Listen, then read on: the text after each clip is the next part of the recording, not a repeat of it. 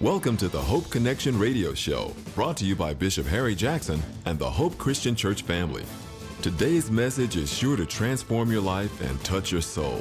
Let's listen in to this powerful teaching by Bishop Jackson, already in progress. On the count of three, can we read it together? This is King James Version. One, two, three. And Moses said unto the Lord, See, thou sayest unto me, Bring up this people, and thou hast not let me know whom thou wilt send with me. Yet thou hast said, I know thee by name, and thou hast also found grace in my sight. Now, therefore, I pray thee, if I have found grace in thy sight, show me now thy way, that I may know thee, and that I may find grace in thy sight, and consider that this nation is thy people. And he said, My presence shall go with thee, and I will give thee rest. And he said unto him, If thy presence go not with me, carry us not up hence. For wherein shall it be known here that I and thy people have found grace in thy sight?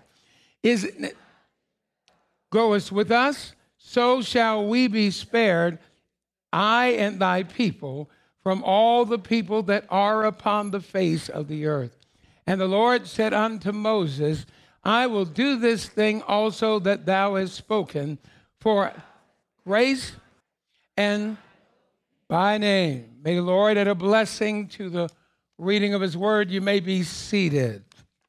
There's a method to our madness. What we're going to do this day is really take a look at these amazing passage of scripture. Exodus chapter 32, the chapter before this, we find that Moses has been dealing with an issue of rebellion among the people. When Moses went up to spend time with God in the presence of the Lord, and he's up there fellowshipping and communion, communing with God. When he came back, the people were doing some crazy stuff. Anybody know what they were doing? They had made another god out of the gold that they had gotten from the Egyptians. Remember that the Egyptians, as they were leaving town, were asked, demanded of them that they give them certain things. And so they got a bunch of riches and they were set in order and they moved forward.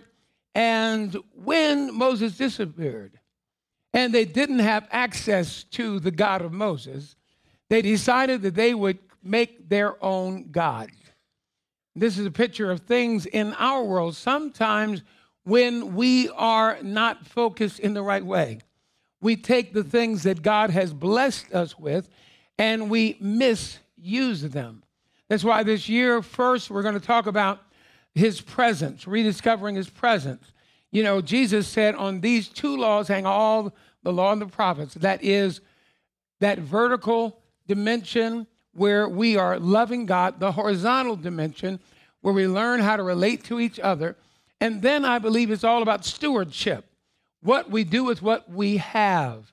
Your values are seen through how you and I use our money. And in many cases, God is able to produce and release the miraculous of breakthrough and blessing for us if we show Him integrity in our stewardship. But this is interesting. After they make a golden calf, Moses comes down. God basically wants to wipe them out. On the top of your Bible, uh, if in chapter 33 and 32, some of your Bibles will have some kind of label that says uh, intercession.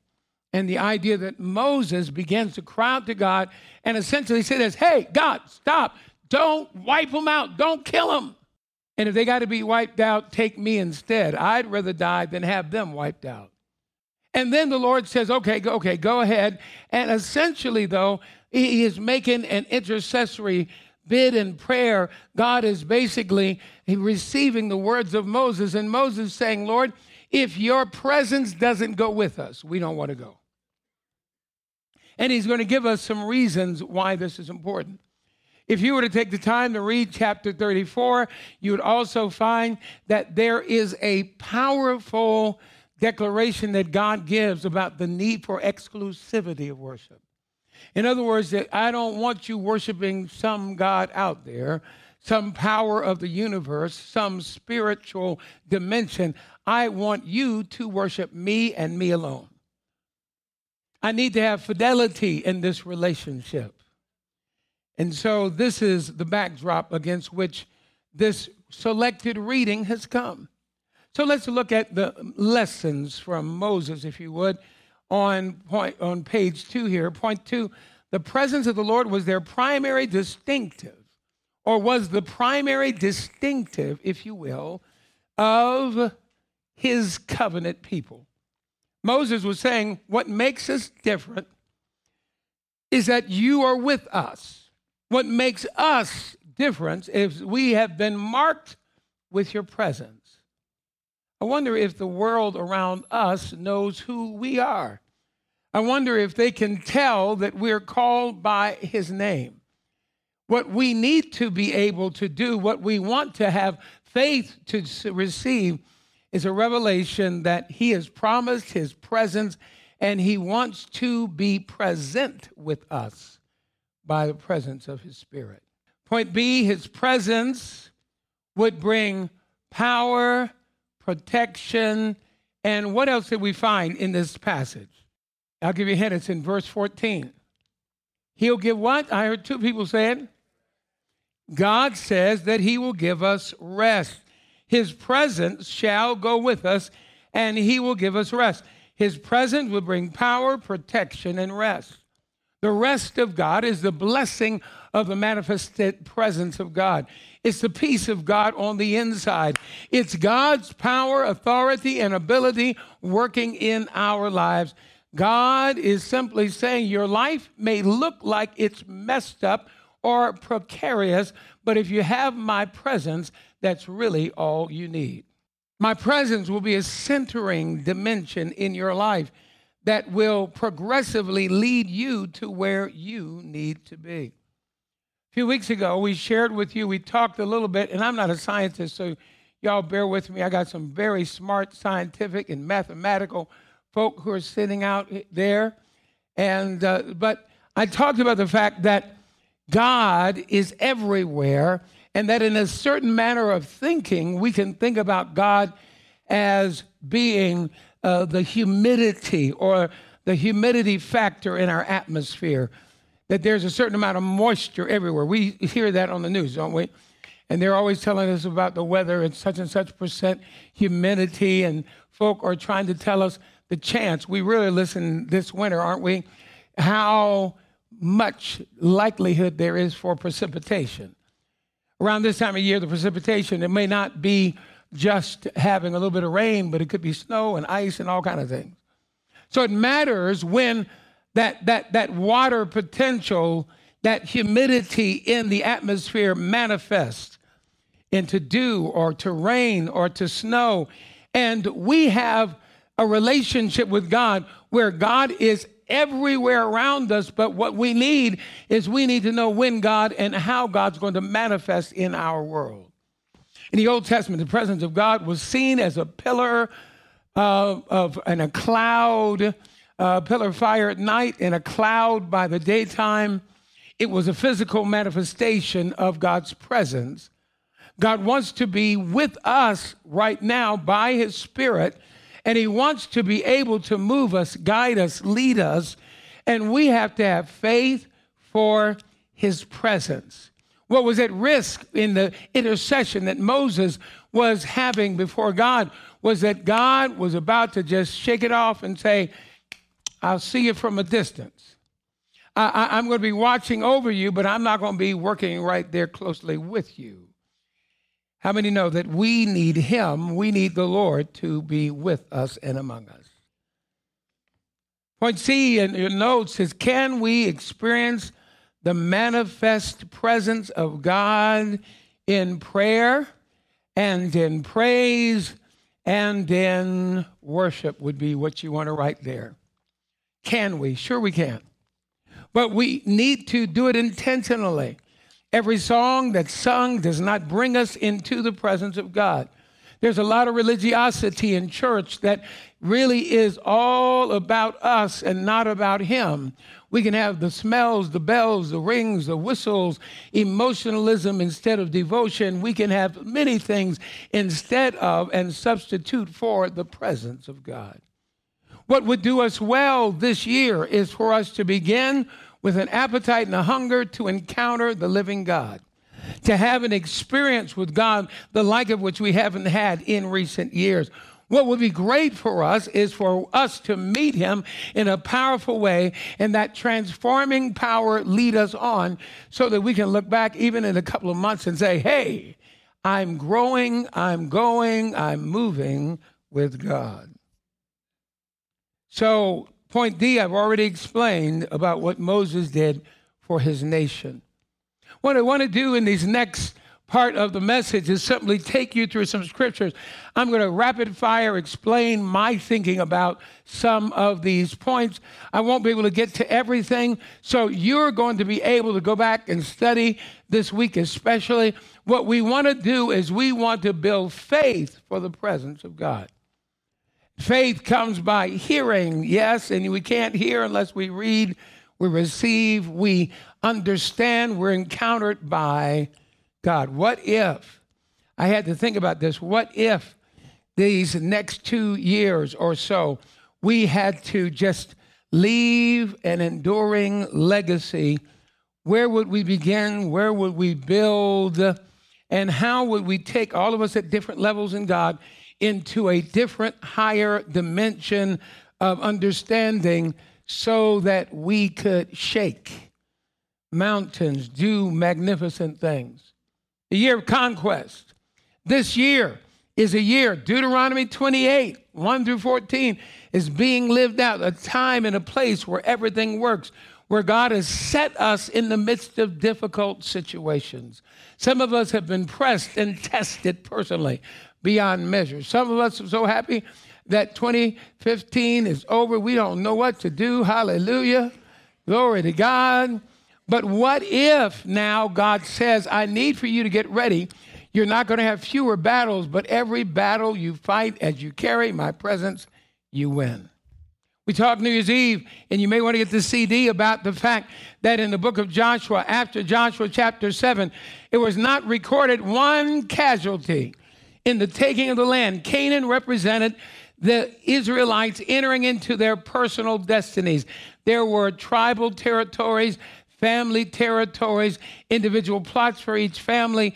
The physicality, the physical locations that they entered into in Canaan represent, they're emblematic of the destiny that you and I are to enter into. And our problem is just like their problem and that is that we have been assigned to a place that somebody else thinks they own. Our reward is in a jurisdiction that somebody else feels like he or she's in charge of. And spirit forces and demonic entities are abiding and they feel like they can control those areas. But the reality is, as we're moving with God, God is going to lead us into victory. Let's look at point 2a. Amen. Honor and majesty are found in his presence. Strength and joy are found in his sanctuary. First Chronicles chapter 16, 27. What in the world does that mean? Aren't these the same thing? Honor and majesty found where? Say it with me. And strength and joy are found in his what? So in the sanctuary, you're going to find his presence. And in his presence, there's honor and majesty. What's being said here is simply this the long term benefit of walking in the presence of God, being sensitive to stewarding that presence, is that you will be crowned with honor and majesty. In other words, part of God's grace and glory and power is imparted to you, and you're going to be known as an honorable man or woman, and your life is going to be filled with supernatural majesty. Strength and joy are in his sanctuary. In other words, the first thing you're going to encounter as you learn to come, and I learned to come afresh into the presence of God, is I'm going to learn to find strength instead of weakness, joy instead of depression. And those things are the first download that I get. Do you need strength? Do you need joy? Do you need to be encouraged in this season? Do you need something to help you overcome the fear? New Year's Eve evening, New York City was on guard, the highest number of policemen they'd ever had positioned, waiting because they felt that an enemy could break in and take them out. We have the same kind of concerns in some ways, unless we know we're guarded by his presence. Point B, you will show me the path of life. In your presence is fullness of joy. At your right hand are pleasures forevermore. Isn't this interesting? Again, I see three tiers. Are you there with me? What we need to do is first get in his presence. Part B. In your presence is fullness of joy. In your presence, there is freedom from anxiety. In your presence, there's a download of strength. In your presence, there's the power and the passion of his presence and purpose. If we've got that, then we'll follow point C. Do you see the third part of that verse? At your right hands are pleasures forevermore. God says, I'm first going to give you peace that leads to joy. And on the other side of that, I will bring pleasures, the benefits. The benefits of covenant living are going to be yours. And then you will show me the path of life. In other words, thy word shall be a lamp unto my feet. I'll see my next step, and a light to my path. The way will become clear. Several I'm looking at right now, you've been in places of pressure and struggle trying to find the dimensions and directions where I'm going to go, what I'm going to do, and you have been wise enough not to make it up. It would be better, we would feel better if we had decisive direction now. But the problem is sometimes we decide to go where God is not directing us. So it would be better to learn how to focus on the presence, relate to the person, be led into his pleasure, and then we will find God's fulfilled will and purpose. Don't ask me to repeat that. See, you shall hide them in the secret place of your presence from the plots of man. You shall keep them secretly in a pavilion from the strife of tongues. Has anybody ever experienced the strife of tongues? Or somebody talking about you? or reaching out and trying to hurt you in some way? They may feel justified, and certainly it creates problems for you. I know what that feels like. You shall keep them secretly in a pavilion. What I love about this verse is it's really powerful. You shall hide them in the what? Secret place. Secret place implies that everybody doesn't know where this place is. Secret place implies that you can only get there if you know the code, the direction, the key. Come on now. There is a secret place for the people of God that God will reveal to us. There's a special place. It's a spiritual safe house. Spiritual safe house that we will have. Are y'all there with me? Yeah, you're just looking at me because you're, you're really paying attention. Not that, what is he talking about today? Sometimes it's hard to tell the difference in that expression, hallelujah. So if you're with me, you shall hide them in the secret place of your presence from the plots of man. How many know that some folk plotting against you? Y'all don't believe that? Anybody think that nobody's plotting against me? Uh, raise, raise your hand. I'm going to have a prayer for naivete if that is what you really think. There's somebody that doesn't like you. There's somebody that's jealous about you. There's somebody who's got it in for you. And even worse than that, there's an entity. His name is Satan. He is a enemy of the saints and he's working against you full time. But he's destined to be frustrated. Verse B, or the 31, Psalm 31, 20b, you shall keep them secretly in a pavilion from the strife of tongues. I love the idea that there's a spiritual pavilion we can enter into, but that's also tied into, as we've been reading, this presence, right? Point D do not cast me away from your presence, O Lord. Do not take your Holy Spirit from me. Now, this is a psalm of David, but David, I don't believe, was saying, Lord, I don't want you to take your Holy Spirit away from me permanently. The same man said, If I make my bed in hell, you are there. What he's really saying is, Lord, I don't want the absence of your manifest presence and your abiding hand, excuse me, or direction in my life. Does that make any sense? I, I, I, need that nearness. I need that sense of direction. I need that sense of God with me. I need that interactive dimension of life. I got to have that.